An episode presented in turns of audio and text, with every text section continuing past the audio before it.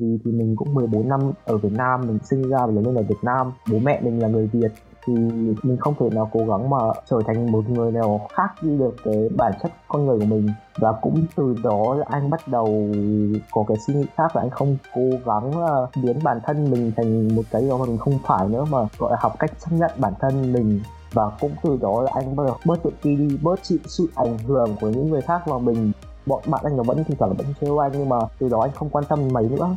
Mình dần dần thì tiếng mình cũng nói tốt hơn. Nhưng đến hiện tại là nói khá là bình thường và cũng như một người đức luôn.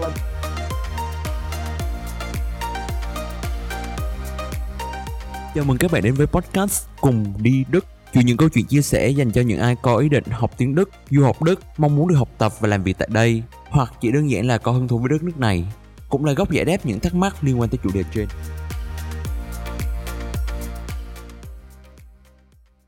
Chào mừng mọi người quay trở lại với tập tiếp theo của podcast Cùng đi Đức ngày hôm nay Và khách mời của chúng ta là anh Huy Long Hiện tại anh Huy Long đang học ở trường HAV Tức là trường Đại học Khoa học Tổng hợp ở Hamburg Trước đây, anh Huy Long cũng là hội trưởng hội sinh viên Hamburg khóa 7.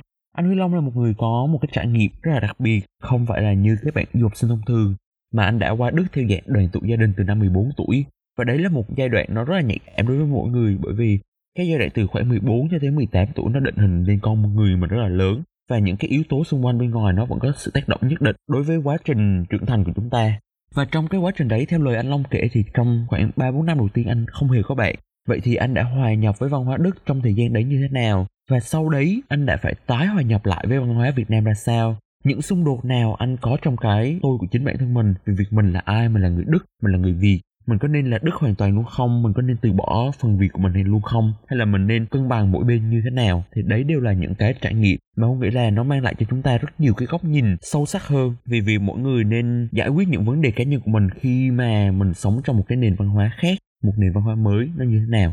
Và bây giờ thì chúng ta sẽ cùng nhau đến với lời kể của anh Huy Long nhé.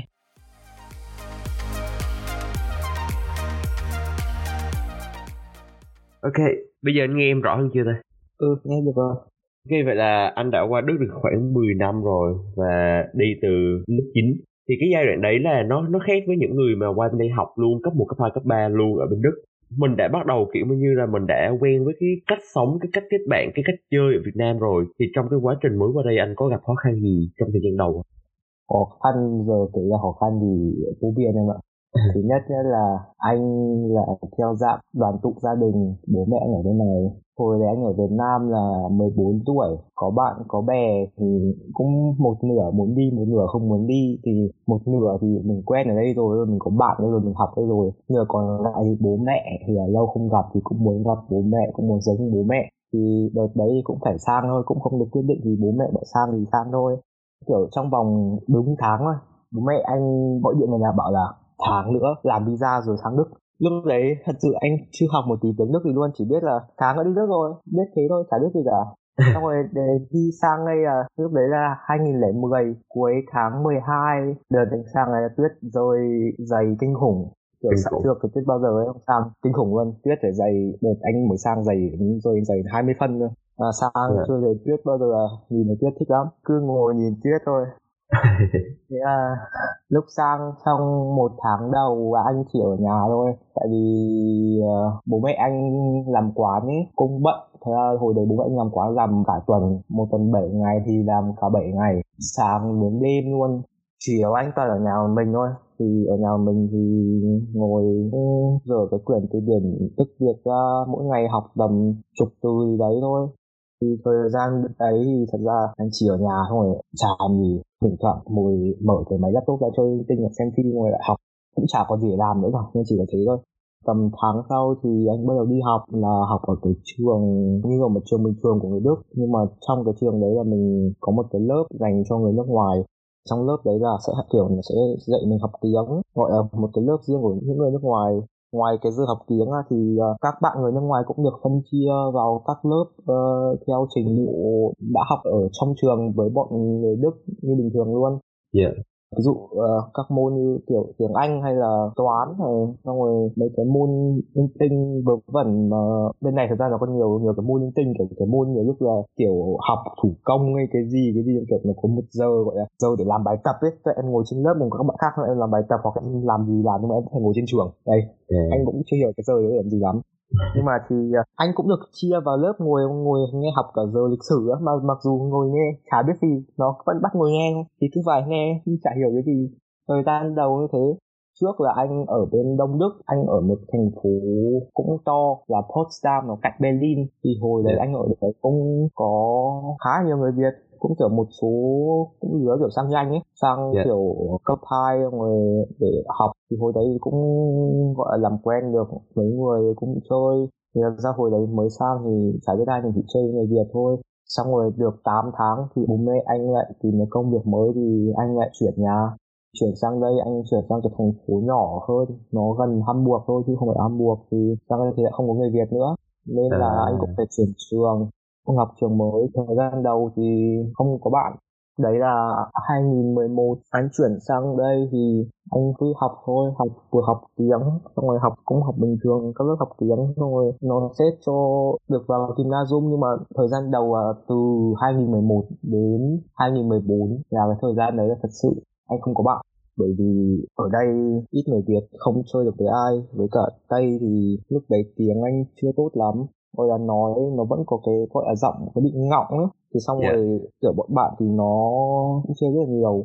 Kiểu cứ mỗi lần mình nói kiểu nó nhái lại còn nó, nó cười nó trêu ấy. Tất nhiên thì mình biết là nó kiểu nó cũng vui thôi nhưng mà đôi khi nó cũng kiểu cảm thấy tự ti ấy. nên là cũng cũng không mở lòng được cho ai là cũng gọi là giao lưu với các bạn ở cùng lớp là gọi là thỉnh thoảng gọi là sinh nhật nó thì nó mời đến thì đến đấy rồi cũng chỉ thế thôi cũng không gọi là chơi với ai cả xong rồi anh bắt đầu là 2014 2015 là anh bắt đầu học là gymnasium ở bên này lúc đầu lên đấy thì mới bắt đầu là lúc đấy gọi là tiếng Đức thì cũng khá được rồi vẫn còn ngọng nhưng mà nói chung là cũng nói cho người ta hiểu mình nói gì yeah. Dạ. lúc đấy thì mới bắt đầu có bạn để chơi đấy là chơi một thằng nó cũng là người Thái Lan người Đức thì đấy rồi anh chơi nó nó thằng bạn thân của anh bây giờ anh vẫn chơi nó thật ra khoảng thời gian đầu thì cũng khá là khó khăn. Thì du học sinh mà khi sang đây thì có khó khăn của người ta, nhưng mà những cái giới trẻ sang hay học cấp 2 như anh thì nó cũng có khó khăn của nó. Cái khó khăn là ở hòa nhập và thích nghi và cái thứ tiếng. Bởi vì lúc đấy gọi là mình 14 tuổi mình đủ nhỏ để gọi là tiếp thu được cái văn hóa mới và cái ngôn ngữ mới. Nhưng mà mình cũng đủ lớn để hiểu được cái phong tục văn hóa của Việt Nam và đủ lớn để nhớ được cái ngôn ngữ tiếng Việt. Thì uh, nó có cái lợi cái hại là thôi. Khi mà anh sang ở bên này cái năm 14 tuổi ấy, hiện tại là anh gọi là nói tiếng Đức khá là lưu loát thỉnh thoảng đôi khi anh còn quên từ tiếng Việt mà chỉ biết từ tiếng Đức thôi. nó gọi là cái thích nghi cuộc sống cái văn hóa thì nó cũng khá là có lợi thế hơn rất nhiều với các bạn du học sinh. Bây giờ với Đức và với Việt anh chơi khá như nhau. Nhưng mà một cái bất lợi là anh không thật sự là một cái gì cả. Bởi vì kiểu anh một nửa nọ nửa kia ấy anh yeah. 14 năm ở Nam xong anh lại lớn lên ở bên này là cũng một chục năm nữa rồi. Nhưng mà cái phần Việt mình là vẫn hơn nhưng mà kiểu xét về mặt gọi là tính cách gọi là vì những cái cách suy nghĩ đúng rồi ờ, cách uh, hành xử thì nó là một cái gọi là khi mà mình đã ở Việt Nam mình sang đây mình lên ở đây đấy thì mình cố gắng mình học những cái gì của người Đức mình thấy gọi là hợp lý. Đấy mình học theo và mình cũng cách suy nghĩ nào đó cũng giống theo người Đức một phần nào đó nhưng mà mình cũng không hoàn toàn là người Đức bởi vì mình vẫn có một cái suy nghĩ và cái phong tục ờ, văn hóa của người Á người Việt nên là nó gọi là hai cái nó kết hợp với nhau về hiện tại thì anh giao lưu với cả hai thì cũng khá như nhau nhưng mà anh vẫn thiên về người Việt hơn bởi vì dù gì thì mình vẫn là người Việt mà mình vẫn lớn lên 14 năm ở người Việt, ở Việt Nam thì sống lớn lên ở Đức thôi nhưng mà cũng cũng không quên được cái uh, cội nguồn của mình được. Dạ. Yeah kiểu như là anh lớn lên ở cái tuổi kiểu như là tuổi dậy thì sau tuổi dậy thì một xíu tức là tuổi khoảng từ 14 cho tới 18 tuổi là anh lớn lên ở bên Đức. Mà cái Đúng tuổi rồi. đó là một cái tuổi nó định hình con người mình rất là lớn ấy. tức là cái tuổi cấp 3 ở Việt Nam chẳng hạn là tuổi mà nó định hình nên quan điểm cái lối sống cá nhân của mọi người rất là lớn. Và anh đã sống và lớn lên ở bên Đức. Thì phần nào em nghĩ là kiểu anh cũng chưa quen với cái văn hóa của giới trẻ Việt Nam. Thì anh tái hòa nhập lại với cái văn hóa giới trẻ Việt Nam đấy như thế nào anh thì vẫn còn bạn ở Việt Nam nhưng mà thực ra khi nào anh về bạn cấp 2 khi nào anh về Việt Nam thì gọi các bạn gọi chúng nó đi uống nước đi ăn thôi chứ không liên lạc được nhiều. Nhưng mà kiểu mình thấy mọi người ở Việt Nam cấp 3 ấy làm những cái kỷ yếu có bạn có bè rất là vui rất là hay. Thì mình thấy mình cũng so sánh mình cũng bảo ở bên này thì mình cũng không có kinh nghiệm đấy. Nhưng mà thì cũng đành chịu bởi vì uh, mỗi người mỗi cảnh mà cuộc sống thì nó cũng đành chấp nhận thôi với cái văn hóa của giới trẻ Việt ý, thì anh cũng có dùng Facebook anh cũng vẫn theo dõi những cái trang của giới trẻ từ hồi anh còn ở học cấp 2 ở Việt Nam. Thì một phần nào đó thì anh cũng nắm bắt được gọi là những cái cách nói chuyện hay là những trend ở trên mạng ấy. Một phần nào đó anh yeah. cũng vẫn vẫn bắt kịp được. Nhưng mà nếu mà để bây giờ nói về anh mà đi chơi với giới trẻ Việt bây giờ thì anh không đi chơi được. Mình tại, mình tại sao gì thì tại vì dù gì thì cái lối sống, cái văn hóa ở Việt Nam thì nó vẫn là rất là khác so với bên này. Mà anh thì anh lại là sang đây từ năm 14 tuổi. Hồi đấy là còn nhỏ mà chưa đi chơi thì cũng chỉ là đi học, xong rồi lại đi chơi điện tử thôi, chứ không chơi bời gì mấy. Nên là sang đây thì tiếp thu cái văn hóa của người Đức thì nó chơi bời, nhưng nó chơi bời kiểu khác, nó cũng không như Việt Nam thì mình cũng phải theo nó thôi, mình học theo nó thì mình cũng dần dần theo nó. Nên là với cái giới trẻ Việt thì anh, thật ra anh chỉ tiếp xúc với các bạn du học sinh thì các bạn du học sinh này cũng không chơi với ai quá thân, cũng gọi là có qua có lại thôi. Nên là yeah anh anh cũng biết cái cái kiểu đôi lúc anh cũng muốn là chơi được với các bạn như các bạn chơi với nhau là kiểu hẹn đi ăn thế nọ kia, uống nước nọ kia. Nhưng mà đa số là qua cái cách nói chuyện thì nó vẫn bị một phần nào đó không được hợp với nhau em phải không? Tại yeah. vì dạ. anh phần nào đó thì anh cũng vẫn là một chút là bị nhiễm cái văn hóa của đức trong cái cách nói chuyện trong cái cách giao tiếp thì mình cũng không hoàn toàn là thật sự là người việt nên là người ta cũng không cảm thấy có sự gắn bó mà mình cũng không không cảm thấy thoải mái khi mình đi với người ta tại vì bản thân anh là như vậy là anh rất là kém bạn là để gọi là bạn mà chơi thân thì anh không không có nhiều Nhất tức là kiểu như là anh đã lớn lên và quen với cách chơi ở bên Đức rồi thì anh quen luôn với cái văn hóa đấy. Còn cái thời mà anh còn ở Việt Nam là cái thời kiểu như từ nhỏ cho tới lớp 9 thì kiểu như là mình đi học là chính chứ mình chẳng đi chơi gì nhiều. Thành ra là mình chưa có quen cái kiểu đi chơi của các bạn trẻ Việt Nam. Ừ, hồi đấy anh cũng đi học xong rồi đi về chơi điện tử chứ cũng chả đi đâu chơi kiểu trà đá chém gió gì cả thời cấp 2 ở Việt Nam ai cũng thế mà. Lên cấp 3 ừ. kiểu mới bắt đầu kiểu đi cà kê cà ừ, phê rồi đi chơi chỗ này chỗ kia. Mà cấp 3 thì anh lại sống ở bên này mất tiêu. Thật sự là anh rất kiểu gọi là thấy tiếc ấy khi mà mình không được trải qua cấp ba ở Việt Nam ấy anh cũng có xem kiểu trên Facebook cũng xem cũng có theo dõi. Các bạn anh thì cũng thấy bọn nó đi tụ tập cũng đi chơi rất là vui ở bên này nó lại tụ tập đồ khác với cả lúc đấy anh ở bên này anh cũng chưa có bạn nhưng cũng toàn ở nhà chơi điện tử cũng chả đi đâu cả nên là thật sự so với các bạn đồng trang lứa của mình thì mình thấy nó như thế là thiệt thòi vì mất đi cái tuổi thanh xuân rất là nhiều yeah. Dạ. tuổi thanh xuân của mình chả có cái gì cả để gọi là sau này mà nhớ lại thì thật sự nó cũng chả có cái gì để đáng nhớ yeah. Dạ. không có nhiều kỷ niệm nhiều này nọ với bạn bè để nghĩ về đúng rồi nhưng mà thật ra em thấy anh cũng, kiểu, mặc dù đã lớn lên ở môi trường bên Đức nhưng mà anh vẫn cố gắng kết nối lại với các bạn Việt Nam đấy chứ. Tại vì có một số người khi mà họ đã lớn lên ở bên Đức rồi thì họ quen cách Đức thì họ chơi với người Đức hoặc là họ chơi với người nước ngoài luôn. Chứ họ, kiểu như là, ít quay trở lại tiếp xúc lại người Việt Nam. Tức là không phải ai cũng thế, nhưng mà có những người như thế. Nhưng mà anh vẫn cố gắng tham gia hội sinh viên. Anh vẫn cố gắng, kiểu như là, hòa nhập, học hỏi lại từ mọi người. Thì em nghĩ có phải là anh cảm thấy là trong người mình vẫn còn một phần Việt Nam nên là anh muốn làm như thế để hiểu hơn về người Việt Nam có một thời gian ấy anh thật sự cũng như em vừa nói là kiểu muốn thật sự mình là một người Đức ấy muốn từ bỏ đi cái phần người Việt trong mình bởi vì cái hồi đấy là anh rất là tự ti về cái cách mình nói chuyện được hồi đấy anh có cái giọng nói ngọng rất là ngọng hay bị uh, bọn Đức nó trêu ấy xong kiểu nhìn bọn Đức cũng kiểu, đứa này có người yêu, đứa này có bạn thân không đi chơi nó đi chơi nhau ấy. Xong mình cũng cảm thấy là mình phải cố gắng để hòa nhập hơn với người Đức thì lúc đó thì cũng có suy nghĩ là từ bỏ. Nói từ bỏ không phải mà cố gắng, gọi là, chèn ép cái cái phần người Việt cho mình xuống để mình có thể hòa nhập và thích nghi hơn với cái môi trường sống bên này. Nhưng mà sau khi anh 2017 lúc đấy là anh không định về Việt Nam đâu mà bố mẹ anh bắt anh về à, về thăm mọi người ở nhà ở nhà ở Việt Nam anh vẫn còn ông bà nội và các cô, các chú.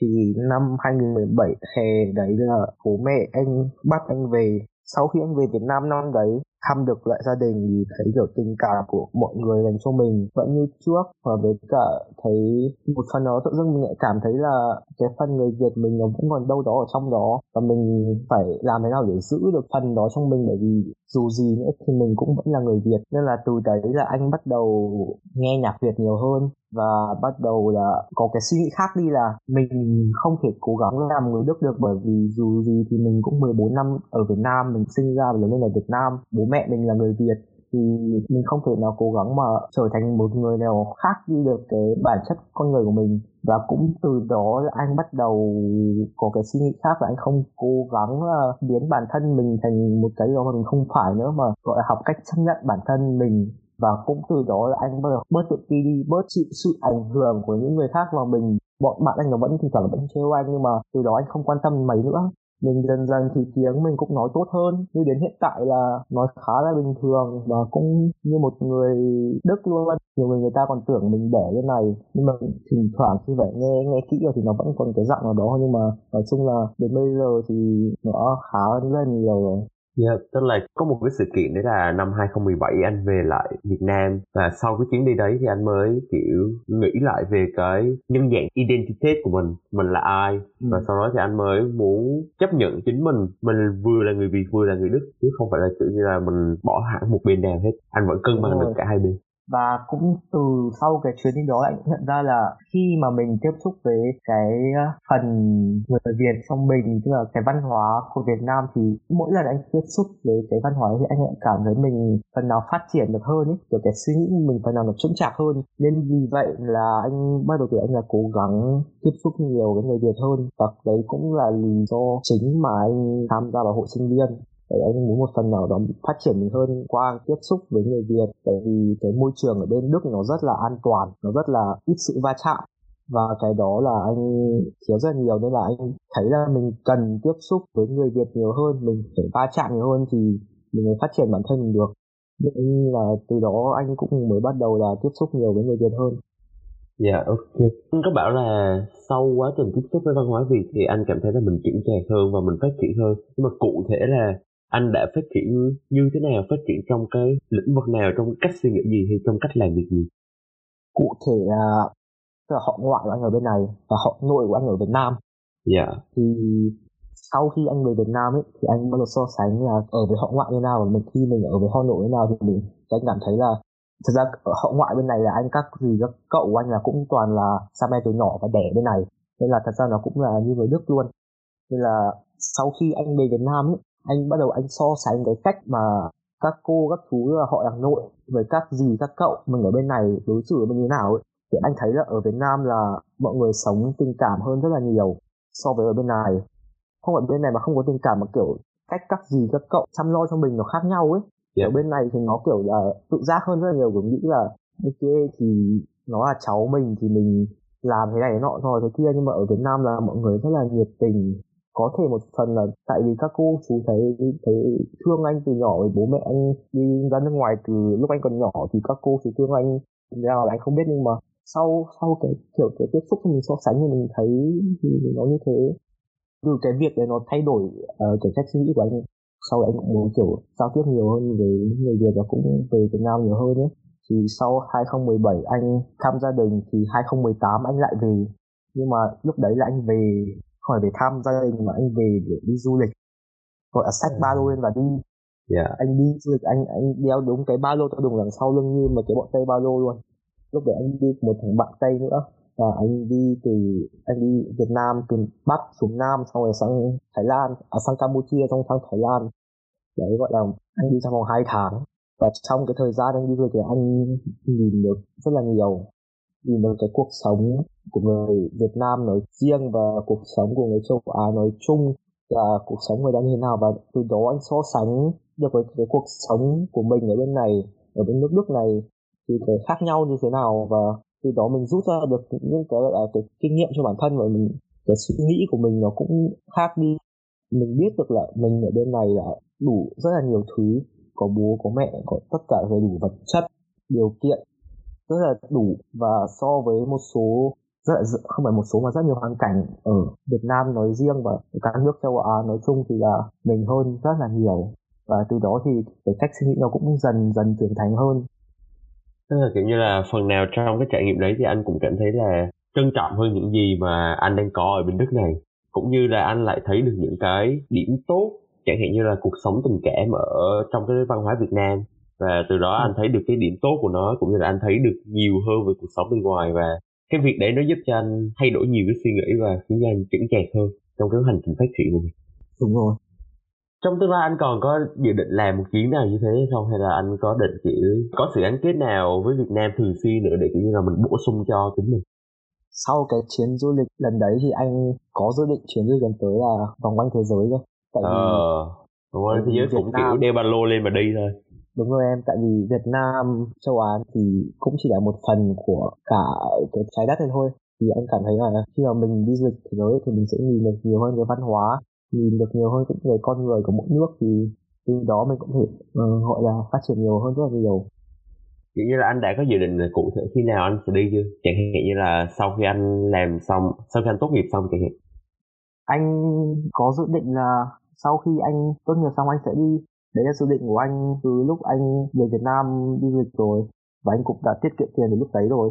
Dự định như thế nhưng mà còn tốt nghiệp xong thì có đi thay đổi thì mình cũng chưa biết được. Nhưng mà ừ nhưng mà chắc chắn là vẫn sẽ có một chuyến đi du lịch vòng quanh thế giới ở đâu đó trong cái hành trình của mình đến lúc mình không đi được nữa. À kiểu như là mình cũng không có nhất thiết là một lần mình đi hết luôn nhưng mà cứ mỗi năm hoặc là vài tháng mình lại đi một chỗ Đúng không? mình cứ đi dần mình cứ đi dần cho hết cái thế giới này để mà kiểu như là mình mở rộng cái góc nhìn của mình ra. Đúng rồi à, thông thường chẳng hạn như trong một chuyến đi dài như thế thì trước khi đi anh có đặt cho mình một số câu hỏi để mình khám phá trên cái hành trình không? Hay là anh tự đi và anh tự quan sát và sau đó thì anh mới rút rút lại sau cái hành trình đấy? Trước khi đi anh cũng có tìm hiểu qua trên mạng là điểm nào đẹp điểm nào nên đi thì anh sẽ gọi là cho một cái sơ lược là mình đi những đâu nhưng mà anh không có nhất thiết là ở đây bao nhiêu ngày hoặc là thời gian trong bao lâu mà anh sẽ đi là mình mà cảm thấy ở một nơi nào đó mình thích mình sẽ ở lâu hoặc là mình cảm thấy trong cái cuộc hành trình nó không thuận lợi thì mình sẽ bỏ qua chứ nó không bắt buộc là như một cái tour du lịch anh hiểu không? Dạ. Yeah, yeah. ví dụ đến một nơi đó mình cảm thấy người dân ở đây nó rất là thân thiện là rất là vui thì mình ở lại một thời gian đấy thì như lần trước, năm 2018 anh đi du lịch, anh về ờ, anh đi du lịch ở bên Campuchia ấy. Anh có ra một cái đảo, thì đảo ấy khá là tách biệt với cuộc sống bên ngoài là cái chỗ anh ở gần như là cực kỳ hoang sơ luôn. Ở đấy thì anh có gặp một số người người ta gọi là cũng đi du lịch, xong rồi ở lại đấy, gọi là cứ hết hạn lại ra, hạn thì đi ra người ta cũng ở lại, người ta điều hành cái cái chỗ thuê ở ấy và những lúc người ta rảnh không làm gì người ta đi ra bãi biển để ăn nhặt rác à. anh thấy như thế cũng rất là thú vị. Thì ví dụ mình dự định đến những cái chỗ ấy, mình dự định chỉ đến một ngày nhưng mà khi mà mình gặp được những người bạn những người đi cùng du lịch cùng mình cảm thấy vui thì mình có thể ở lại hai ba ngày xong rồi làm các hoạt động gì đó có ích cho môi trường gì đó cũng thấy anh thấy thú vị. Thì tùy thuộc vào con người và những cái gì ở đấy nó có thể gây sự cuốn hút cho mình thì mình sẽ ở lại chứ không bắt buộc nhất định là đi đến đây ở đây một ngày rồi đi tiếp yeah. Dạ, không phải là kiểu như là mình có một kế hoạch cứng nhắc và sau đó mình bắt buộc phải theo mà mình linh hoạt trên cái hành trình của mình và mình kiểu quan sát mọi thứ sau đó tự đưa ra quyết định ngay lúc đấy luôn ừ. thường những cái bài học của anh là anh sẽ đúc rút sau khi anh đã đi xong rồi chứ không phải là anh đặt ra một cái câu hỏi trước khi đi để mà anh tìm hiểu không anh không đặt ra câu hỏi cả bởi vì uh, quan điểm của anh là khi mà mình đặt trên một câu hỏi đó mình sẽ chỉ đi để tìm câu hỏi đó và mình sẽ quên mất những câu hỏi khác những cái câu hỏi mà mình chưa nghĩ được. Khi mà yeah. mình chỉ chú ý nhìn vào một hướng thì mình sẽ không thể nhìn được các hướng khác được. À, chính xác. Kiểu là mình chỉ thấy được một phía thôi chứ mình không có kiểu rộng mở cái tầm mắt của mình ra để nhìn qua bên trái bên phải mình chỉ nhìn mỗi phía trước thôi. Đúng rồi. Nhưng mà nếu nếu mà bây giờ kiểu có thời gian liền luôn thì anh thích đi đâu nhất đi đâu nhất đó. Nếu mà đơ có thời gian liền luôn thì anh nơi anh thích đi nhất là sang úc. Sang úc? Ừ.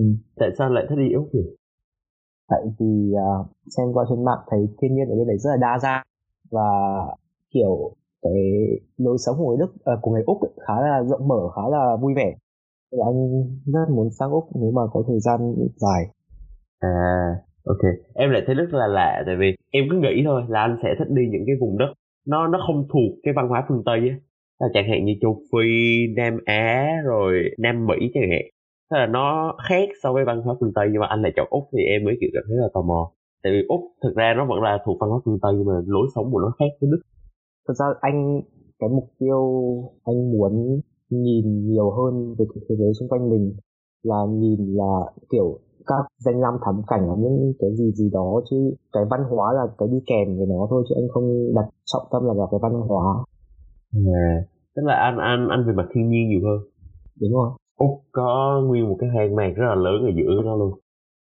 Quay trở lại với chủ đề hồi nãy mà anh kể là anh quyết định uh, sau cái chuyến đi 2017 thì anh cảm thấy là anh vẫn muốn giữ lại cái phần người Việt của mình và anh muốn học hỏi và phát triển với nó và sau đấy thì anh lại quyết định tham gia hội sinh viên để, kiểu như là, có cơ hội tiếp xúc với những bạn trẻ Việt Nam sang nước du học. Thì trong cái quá trình mà anh tham gia hội sinh viên thì anh có, kiểu như là, đúc rút được gì cho mình hay là anh đã trải qua những cái gì? Và từ đó anh có những sự thay đổi cho mình. Sau cái quá trình tham gia hội sinh viên thì anh học được rất nhiều cái, gọi là, làm sao để có thể tiếp xúc và giao tiếp được với với trẻ người Việt nói chung và với du học sinh người Việt sang bên này học nói riêng hồi mới đầu anh làm việc trong hội sinh viên là có nhiều gọi là những cái bất đồng ý kiến ấy. bởi vì yeah. uh, cái cách làm việc của anh thì nó một phần là nó giống với Đức mọi người còn lại đều là du học sinh hết nên là nhiều cái đôi khi trong cách làm việc nó có rất nhiều cái bất đồng ý kiến nó cũng mất một thời gian à, lúc đấy thì mình không thể bắt mọi người theo mình được mà lúc đấy mình phải theo mọi người thôi bởi vì mình là số ít mình là mình duy nhất là gọi là sang mẹ từ nhỏ và lớn lên ở bên này còn mọi người đều là du học sinh hết. Thì lúc đấy là mình nhận ra là mình phải thích nghi theo mọi người. Cái đấy là cái thứ nhất mình học được là phải bỏ cái tôi của mình đi và cố gắng tìm ra một cái giải pháp để có thể có ích cho tất cả mọi người. Dạ yeah, dung hòa được hai bên đúng rồi. Cái thứ hai là sau khi tiếp xúc với người Việt nhiều thì anh cũng học được khá là nhiều cái cách nói chuyện, cái cách giao tiếp với người Việt. Anh trước thì anh khá là thẳng tính bởi vì bọn tay thẳng tính mà. Thì khi tiếp xúc nhiều người thì anh cũng vẫn thẳng thôi, nhưng mà, gọi là, bớt bớt thẳng đi. Thẳng thẳng vừa vừa thẳng quá thì nó sẽ, gọi là, gây ra xích mích dạ. Yeah. là mình linh hoạt hơn một tí.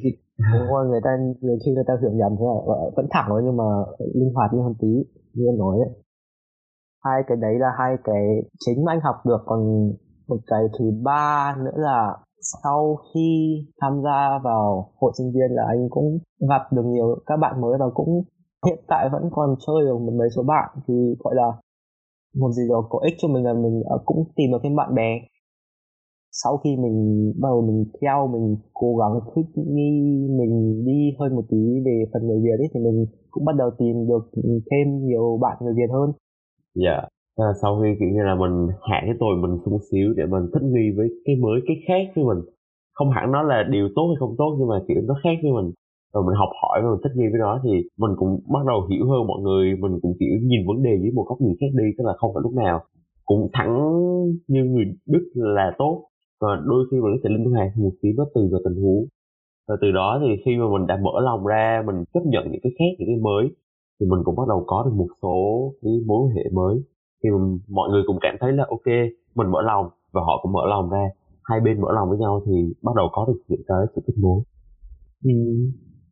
Với anh thì anh là người đã dành rất nhiều thời gian để mà cố gắng hòa nhập với cuộc sống ở bên Đức trước đây tức là khi mà anh mới qua đây 14 tuổi, anh đã phải tốn rất nhiều năm tháng để mà học tiếng Đức cũng như là kết bạn bên này.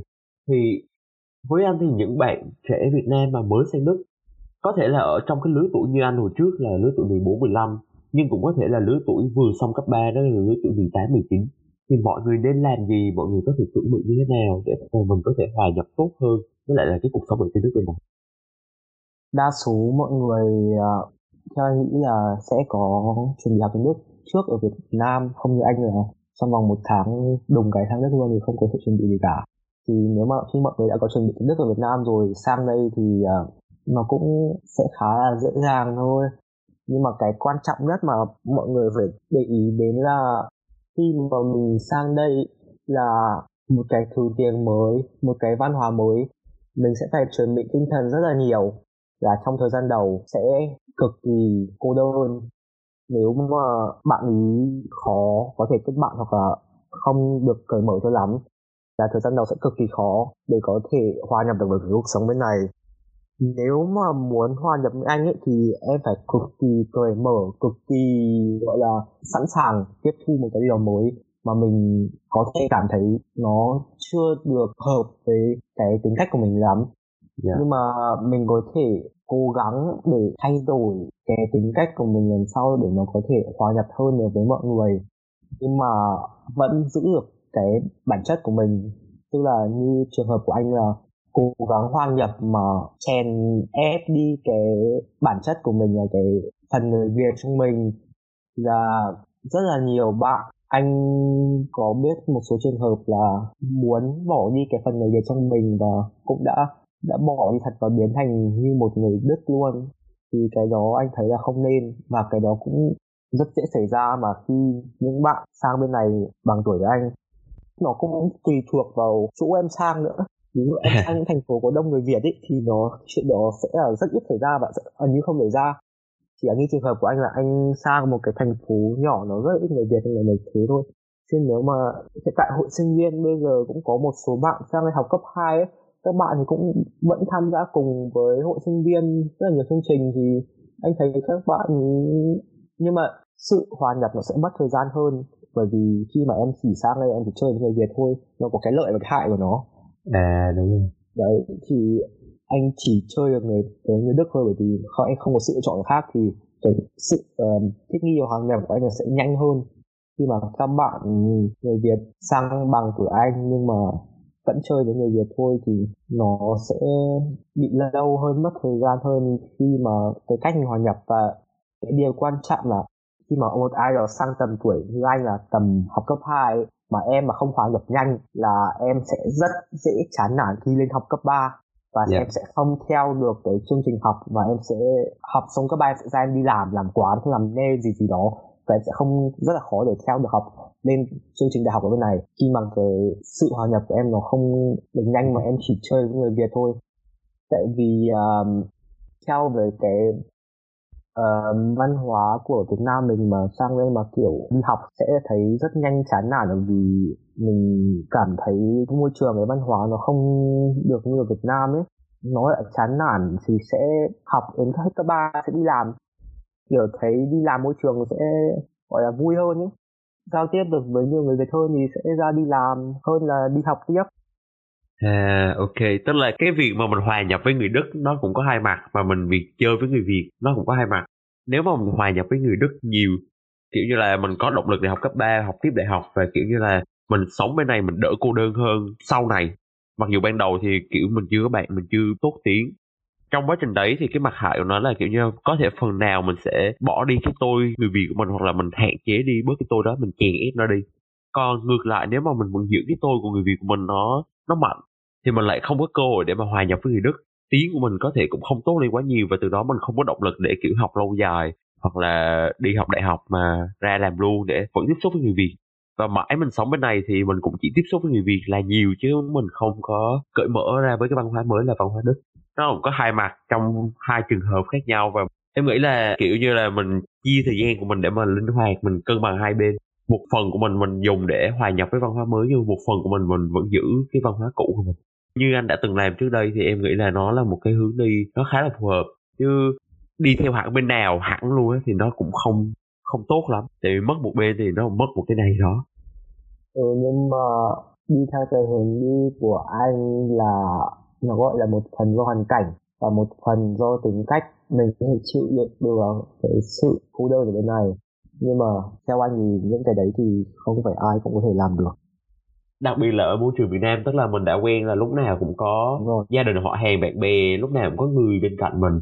Qua bên này đùng một cái mình chỉ có một mình thôi thì mình sẽ rất dễ cảm thấy cô đơn và cảm thấy không quen lạc lõng. Thì từ đó mình lại tìm đến những người Việt khác để mình kết nối để mình cảm thấy mình thuộc về ở bên đây đúng là cái đó là một trường hợp rất là khó, nó tùy thuộc vào mỗi người được chưa nên là anh, hồi anh mới sang anh cũng có một đứa bạn nó cũng sang như anh. Và sau khi anh chuyển về thành phố khác thì nó vẫn ở đấy, nó vẫn chơi với rất là nhiều người Việt. Hiện tại bây giờ nó học trong cấp 3 và nó đang đi làm đi làm quà. Nó không học đại học. Nhưng mà anh cũng có quen một đứa khác, nó cũng sang như anh 14 tuổi, nó ở Berlin. Nhưng hiện tại nó đang đi học đại học mặc dù ở Berlin cũng khá nhiều người Việt nên là hoàn cảnh một phần nhưng mà cái quan trọng vẫn là cái tính cách của mỗi con người. Nó sẽ thích yeah. nghi thế nào được cái môi trường mà cuộc sống nó đặt ra cho mình. Cũng là sự quyết định của mỗi người thôi. Đúng rồi. Ok. Em nghĩ đấy là một cái phần chốt nó cũng rất là hay trong cái buổi podcast ngày hôm nay. Mình cũng làm khá là dài rồi. Thế là kiểu như là mình có thể qua đây mình chọn hòa nhập là nhiều hoặc là mình chọn là tiếp xúc với người Việt Nam nhiều hoặc là mình chọn cả hai và nó phụ thuộc vào tính cách cũng như là cái tôi cá nhân của mình, cái cách mà mình tiếp xúc với mọi người, cái con đường nào phù hợp hơn với mình thì mình có thể lựa chọn. Còn cái câu chuyện của anh, nó là một trong những câu chuyện mình có thể, kiểu như là, mình học hỏi được rất là nhiều thứ từ cái trải nghiệm rất là đặc biệt của anh. Và từ đó mọi người có được một cái góc nhìn đấy là trong trường hợp như anh anh đã dành những cái năm đầu tiên để anh hòa nhập với văn hóa đức và sau đó anh lại dành những năm tiếp theo anh tìm lại cái văn hóa việt của mình nó như thế nào thì đấy cũng là một hành trình rất là đặc biệt và mang tính tham khảo rất là lớn cho mọi người, em nghĩ thế. Thì em cảm ơn anh Long rất là nhiều đã đồng ý tham gia podcast cùng đi Đức và cũng như là kể rất là nhiều cái trải nghiệm rất là đặc biệt. Và không phải ai cũng có. Em nghĩ là rất hiếm người trải qua những cái trải nghiệm y chang anh. Và từ đó mình có thêm một góc nhìn mới về cái cuộc sống ở bên Đức này anh cũng rất cảm ơn Huân đã tạo điều kiện cho anh có thể kể được những cái mà mình đã trải qua và mong cũng phần nào có thể giúp được các bạn đang có dự định họ đã sang bên này về cái tầm tuổi của anh. Dạ, yeah. các bạn có thêm một góc nhìn mới, có thêm một cái lựa chọn là ok. Có một người đã từng đi trên con đường đó và nó diễn ra như thế. Và nếu mà mình cảm thấy thích thì mình vẫn có thể chọn đi theo con đường đó. Hoặc nếu mà mình cảm thấy không phù hợp thì mình đi con đường khác tùy thuộc vào mình. Ok, cảm ơn anh Long rất nhiều. Bye bye anh. Ok, cảm ơn Huân nhé. Chào Huân nhé.